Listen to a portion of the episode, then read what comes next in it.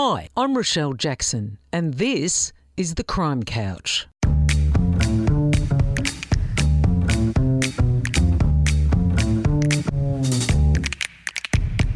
I'm an investigative journalist and true crime author, and I know who's who in the zoo.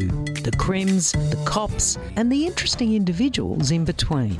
So get comfy and join me here on The Crime Couch. It's going to be one heck of a journey.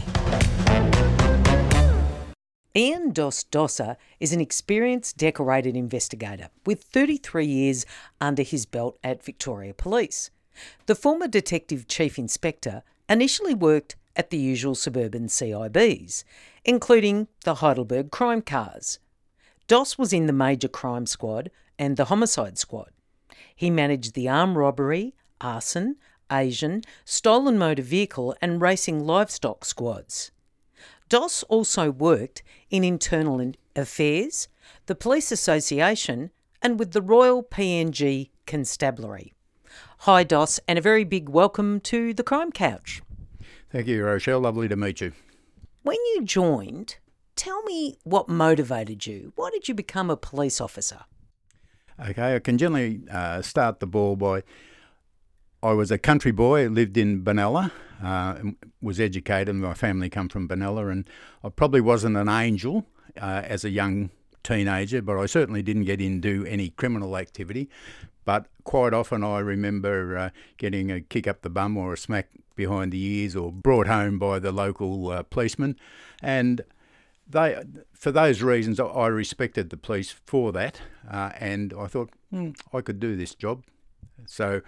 at the age of 16, I finished school and I applied to join the police cadets, went through the usual recruiting process and started in cadets in the 1st of February 1966.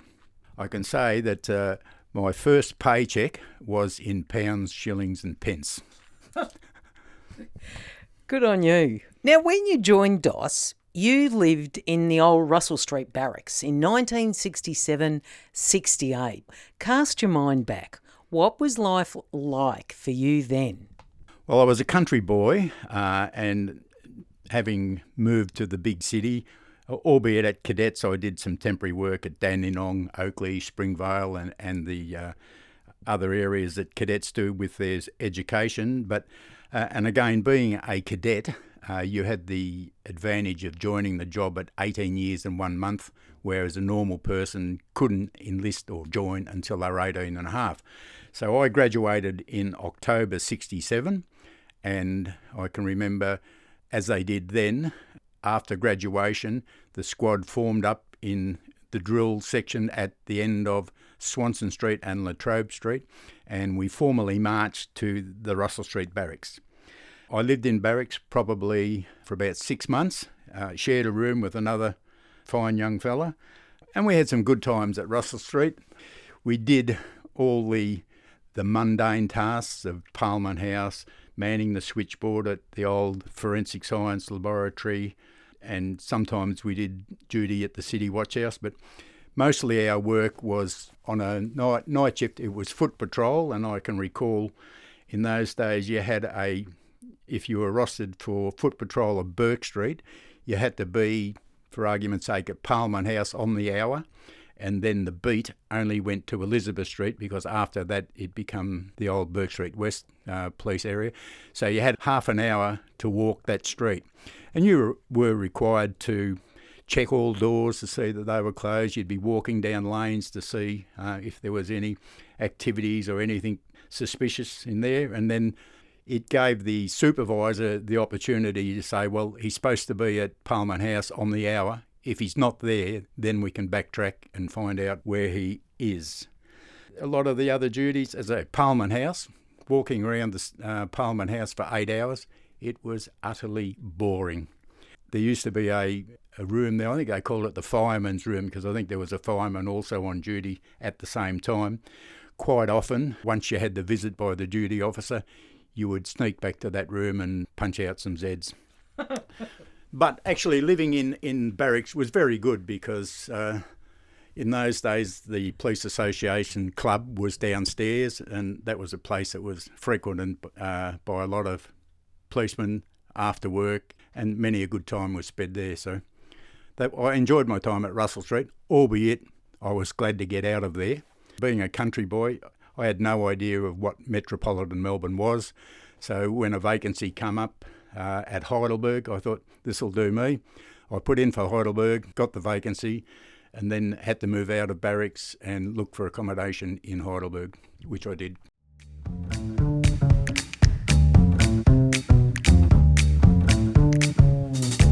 Doss, did you always want to be a detective? Was that something that you always thought that you wanted to do? The simple answer is yes. As I said, from the day I joined at 16, I'd always wanted to be a policeman. And back in, I keep referring as the old days, there was probably only three areas that were applicable for policemen. You become a general duties policeman, or you join the mobile traffic section, I think that's what it was called then, or you would become a detective. Obviously, you can't graduate and become a detective in the next couple of weeks. You have to do your training at various stations, and I did my training at Heidelberg. I think I was at Heidelberg for just over 7 years, and at that stage, I was one of the senior members there, and probably, not blowing your own bags, but probably one of the more experienced members at Heidelberg. And that subsequently, the move to become a detective generally is to go from uniform into the crime car squad, do your time there, and the crime cars are plainclothes duty, and you're basically a young detective. I did detective training school from the Heidelberg crime car squads, and it was always in the back of my mind that I didn't want to be a mobile traffic section man or any other area. I wanted to be a detective. So I pursued that path. Doss, when you're in the crime cars in the late 1960s, early 1970s, what crimes did you investigate then as a junior D? At the crime car squad, you were basically, well, I won't say a glorified divan, but you got all the jobs that the uniform blokes got.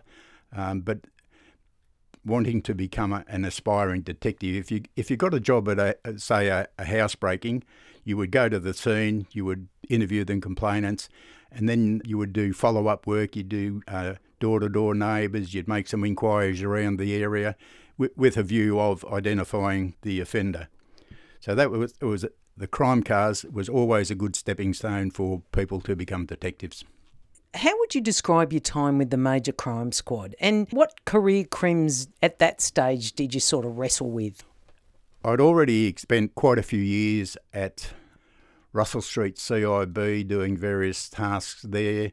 I then done duties, I think it was at Moonee Pond CIB, but actually worked at Coburg CIB, and then later went to Waltham. It was only on promotion to a sub-officer, a sergeant, that I wanted to go to the major crime. The major crime squad at that stage, well, I'll say it was an elite squad, and it had a lot of professional detectives in it because you weren't dealing with your normal suburban housebreakings, car thefts, which in real terms became a bit mundane. At the major crime squad, you were working with a good team of detectives, and the task or the charter for the major crime squad was basically pursuing escapees, doing large-scale burglaries, and that, you know, like thefts of semi-trailers, of alcohol, and large burglaries, and stuff that was statewide, which, if you were a detective at Heidelberg and you got a large burglary and it looked like there was another burglary at Warrnambool, obviously the local or the local detectives couldn't handle that, so that was generally handled over to the major crime squad for investigation.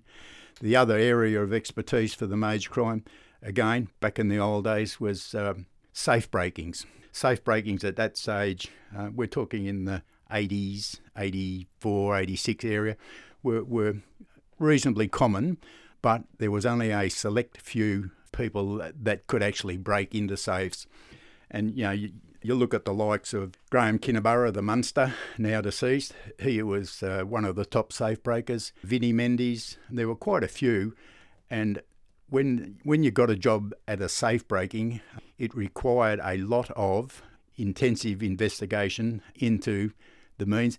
Mostly, you could say, oh, this looks like the work of the Munster, and you would concentrate on that. Didn't always happen that way. The other area in the major crimes was escapees, be it from the prison, the watch house, or in one instance I can remember Ross Kenneth Franklin cut his way out of the top of a prison van which was going from Pentridge to the city watch house for a court hearing. Escapees weren't your everyday criminal. They were, well, let's call them professional persons, albeit that they were in jail, but they had one desire, and that was to get out of jail and stay out of jail.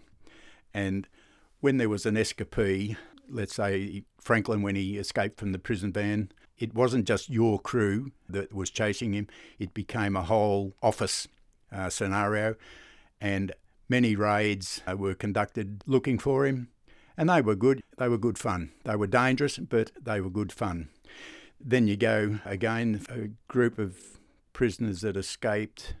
Robert Gibb, that later married the Heather Parker, escaped from the remand centre, and Archie Butterley, all those villains that seemed to have an attraction up to Jamison or around that area there, maybe because they thought it was safe, but they were pursued up there, and I think there's some big shootouts in the Jamison area, and they got caught.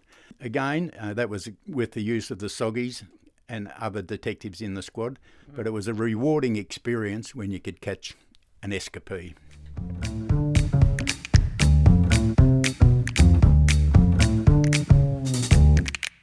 You were seconded into the majors again as part of the bushfire investigation team, and you were responsible, Doss, for the compilation of the inquest briefs for Ash Wednesday. What challenges did you face then? Well, Ash Wednesday was obviously on the 16th of February 1983. The fires were on a Wednesday, and we can probably all remember the seriousness of those fires. On Monday the 20th of February, a task force was set up, consisted of myself and another member from the major crime. We were seconded into the task force. In total, there were about 11. We had two senior sergeants that had homicide experience. We had myself and Tiny Baker. We were from the major crime, and the other crew members were just seconded from the local CIB. That was the actual Ash Wednesday bushfires. You may recall that they were, for investigation purposes, they were divided into two sort of sets of fires. One set of fires was the Dandenong, Mount Dandenong, all up around there, Narre Warren, that area. One crew investigated that fire. The crew that I was on was responsible for the investigation into the bushfires initially at Mount Macedon. There was a bushfire at, well, I think they call them the Aireys Inlet, Lorne, Anglesea fires, which started at a mill in Dean's Marsh, and it only affected the Anglesea Lorne area because of a severe wind change on that night. The other fires were at Warrnambool and the surrounds up there, and they were what the cause of those fires was, I believe, was arcing of electrical wires getting into the pine trees there, and that was a devastating fire. Well, they all were devastating until the Black Saturday fires in 2009. The Ash Wednesday bushfires were deemed as, well, had the most deaths, and if you count the Ash Wednesday bushfires in South Australia and Victoria, there were a total of 74 people deceased.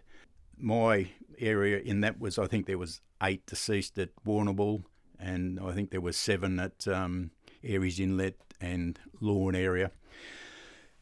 In the bushfire investigation, you're actually working on behalf of the coroner because he has the power to investigate all bushfires. We worked full-time on those jobs, and it was a very rewarding job. I certainly learned a lot about bushfires and fires because we had the many resources to give us information. But having the fires in Warrnambool, I mean, it meant that we were in Warrnambool Monday to Friday, probably for 3, 4, 5 weeks conducting the investigation. We conducted the investigation and were responsible for the submission of the inquest briefs, and then we had to attend the hearings again in Warrnambool, and the inquest wasn't an inquest that went for one day, it went for weeks, and that required attendance of at least some of the members at the inquest. It was rewarding, but until you actually see the devastation that's caused by bushfires, I think people don't realise the significance of them. With the Black Saturday fires, I understand that a lot was learnt from the previous Ash Wednesday bushfires, and they were able to put a lot of, well, let's say, proactive roles into investigating those fires. But it certainly was a rewarding experience. I think it lasted for over 9 months, the investigation. So, going back, Doss, to the majors, let's talk a little bit about them. Why do you think they had such an infamous reputation, and was it deserved? It's a situation, if something drastic happened within Victoria and Crime Command decided that, you know, this is a serious job and we need instant action, and we don't need, and I'm not certainly not putting local detectives down, but they need someone that would be more robust in the investigation, and the majors, and this goes as well as the armed robbery squad. The men in there, the majority of them were all dedicated, hard-working men that weren't prepared to, well, put it bluntly, they took no shit. So, you know, if you're looking for an escapee, you don't knock on the door and say, "Billy, will you come outside?" You know, it was a situation where it was rip, shit and bust. You'd go in through the door with a 9-pound key and loaded firearms, and the purpose of that was obviously to catch the crook at inopportune moment in bed. And it was, I think, I was probably in the majors for 4 years, and as I said, there were some great detectives there, but I'm sort of tending now to believe that towards, well, I'm not just saying because I left, but later on, they tended to get a little bit too big for their boots. Is that why they were disbanded? I don't know the official reason, but I would suggest, yes, they were. And it's a situation, you know, when you're dealing with professional criminals, and the same with members of the drug squad, if there's large sums of money involved, and it always is the temptation or the corruption, the potential for corruption for members, and that was quite evident. You know, there's quite a few members now that have been charged with dishonesty and corruptions as a result of their time at the major crime and or the drug squad. But if you were an honest, hard-working copper, which, as I said, the majority were, you had no fear, you just done the job, and it gave you, again, a great satisfaction when you locked up a crook, an escapee, you locked up a crook for a large burglary. It was good. I enjoyed it.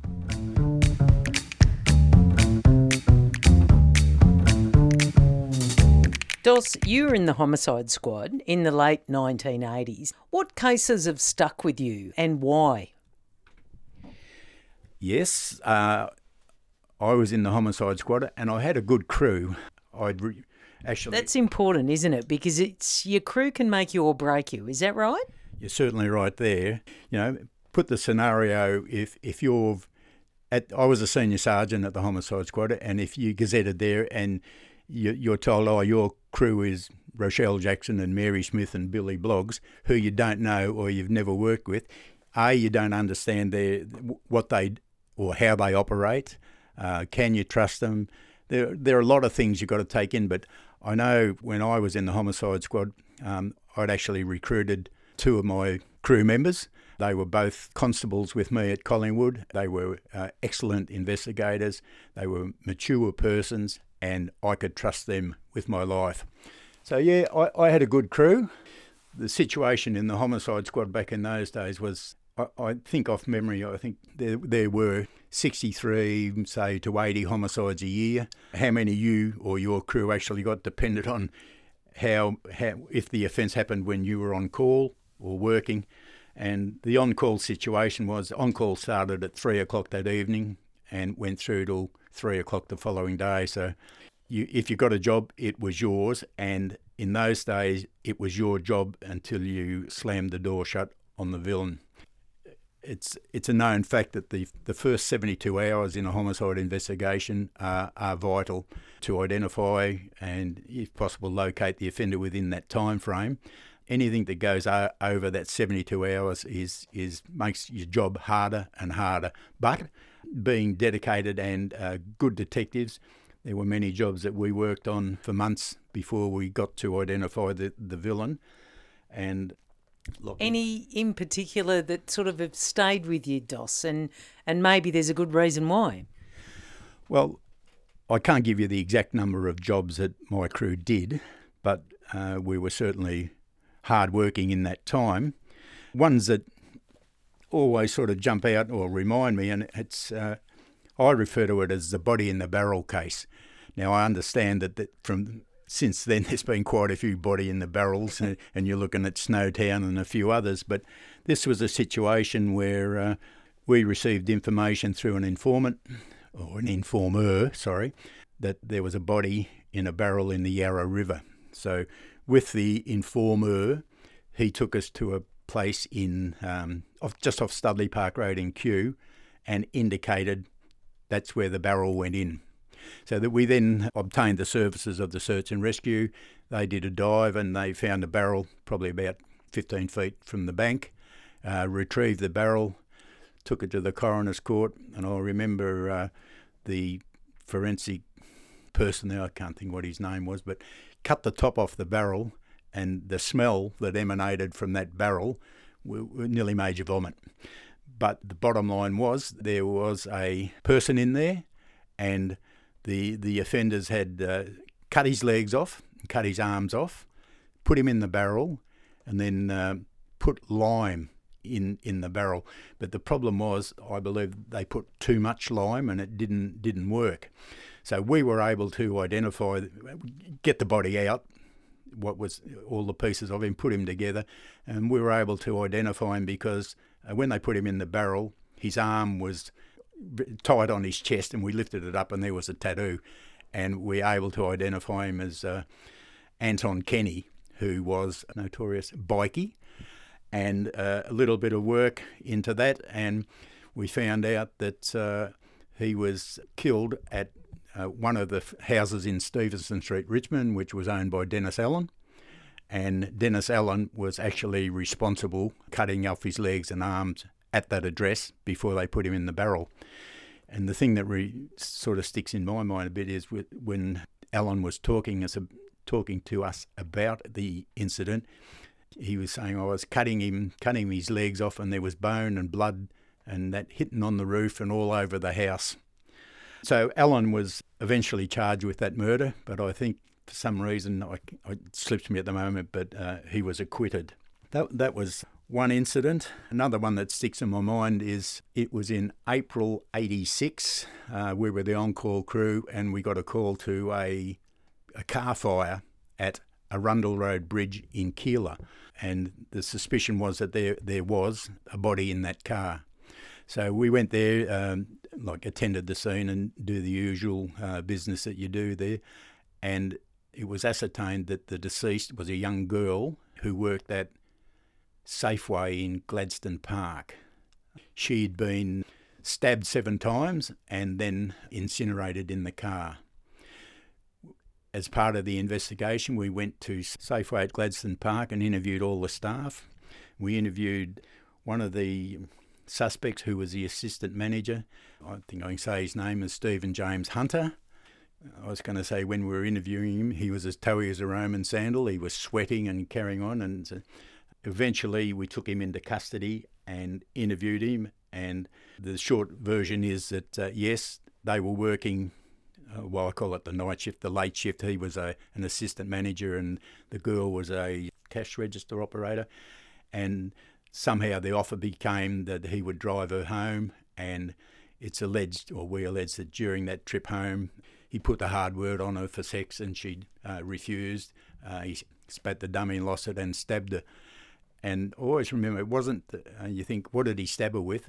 You think as a packer, you may recall, they have like a little Stanley knife that they used to open the cardboard cartons. He stabbed her 7 times in the throat and the neck with that, then decided that he better get rid of the evidence, so he set the car on fire and incinerated the girl.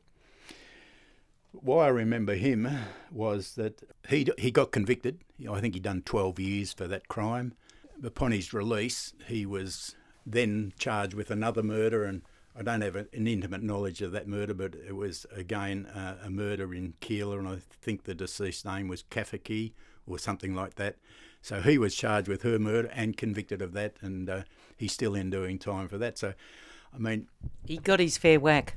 He did get his fair whack, and you say recidivism for murderers is not that popular, but he sort of proved that theory. So it was good to see Stephen James Hunter get his just deserves.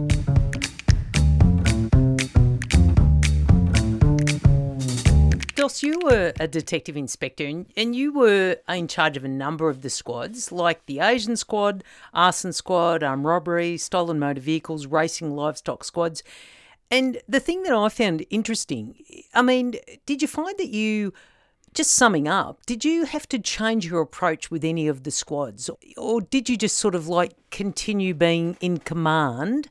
I mean, they're very specialist squads. Did you feel that you had to change as a manager and an officer in charge with each different squad? I think, if my memory serves me correct, I came from IID on promotion to an inspector into the Crime Command. I was in Crime Command for a short time and then got placed in charge of the Armed Robbery Squad. And obviously, coming from ESD or IID as it was then, you were treated with a little bit of suspicion. They would have hated you, did they? Put it bluntly, they probably did initially, but it's a person's management skills and the way that you deal with persons. You've got to gain their respect. I certainly wasn't there to pinprick or look at any things they done wrong per se, but you had to have firm leadership and control. As you've said, I was in charge of that area, but I had 2 senior sergeants, Ray Watson and Neil Edwards, and they run a very tight ship. They were very good. The detectives on the whole, again, and I think quite a few of them that were there, again, were excellent workers. Kenny Ashworth, the Gull, Squirty Kent, that they were all good operators, and when they got a job, it was go, go, go, get them. So my leadership style, I believe, was be fair, be open and transparent, and that gains the respect of the crews. And I left the robbers to go on secondment to New Guinea, which is another story. But again, the arson squad and the stolen car squad, albeit that I was the inspector, Alan Pleitner, who was the chief inspector, he sort of adopted the car squad because he got a trip to the UK on a study tour.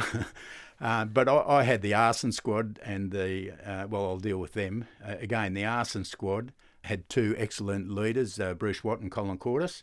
And everyone thinks of the arson squad as a bloody, you're only looking at fires. Well, true, you're only looking at fires. But if you go to and they had a criteria, they obviously didn't go to every fire. They went to all fatal house fires. They went to bombing incidents and large fires. I think the benchmark was over $1 million damage. They had some great investigators there, and you go to a crime scene at a fire, and all you got is a bloody ginormous factory that's just covered in ashes and melted tin and timber, and you've got to determine the cause of the fire. And the detectives there were very keen. They were educated, and with the assistance of the forensic chemists, they were able to determine the cause of the fire, and then that would determine the way the investigation went. So I didn't have I didn't have to have much input into the control of them because they weren't out every morning doing early morning raids, with heavy offenders. They were looking for criminals. And one of the jobs that jumps out to mind in the arson squad was we had a series of hedge fires. And you may think, oh, shit, a hedge fire, what's the significance of that? But it was a situation where the hedges were all around the leafy suburbs of Toorak, Camberwell, Balwyn, anywhere around there. And the hedges were 100-year-old.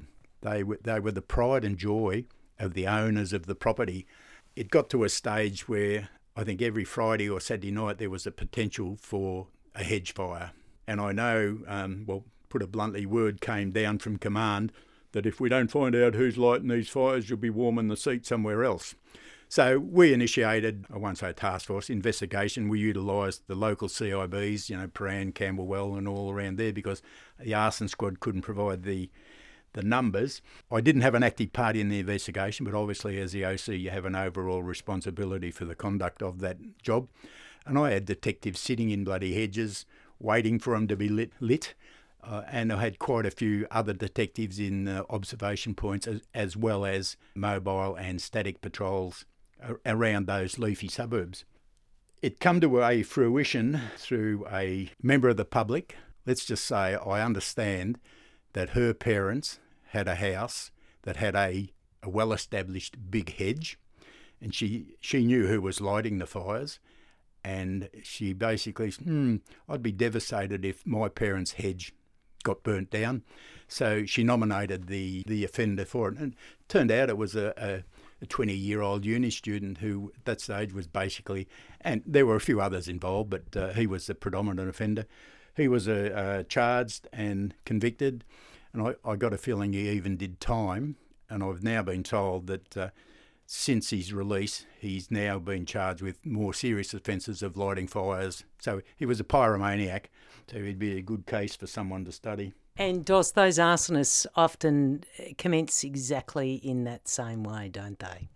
They do. They're all painted with the same brush, for want of a better description. But yeah, look, that was rewarding. And you managed to keep your seat. Yeah, keep my seat warm without a fire. Well, Doss, it's been an absolute delight. We're going to continue your story in the next interview. Thanks very much for sitting with me today on The Crime Couch. Thank you, Rochelle. It's been a pleasure. Thanks for joining me. I'm Rochelle Jackson, and I look forward to your company next time on The Crime Couch.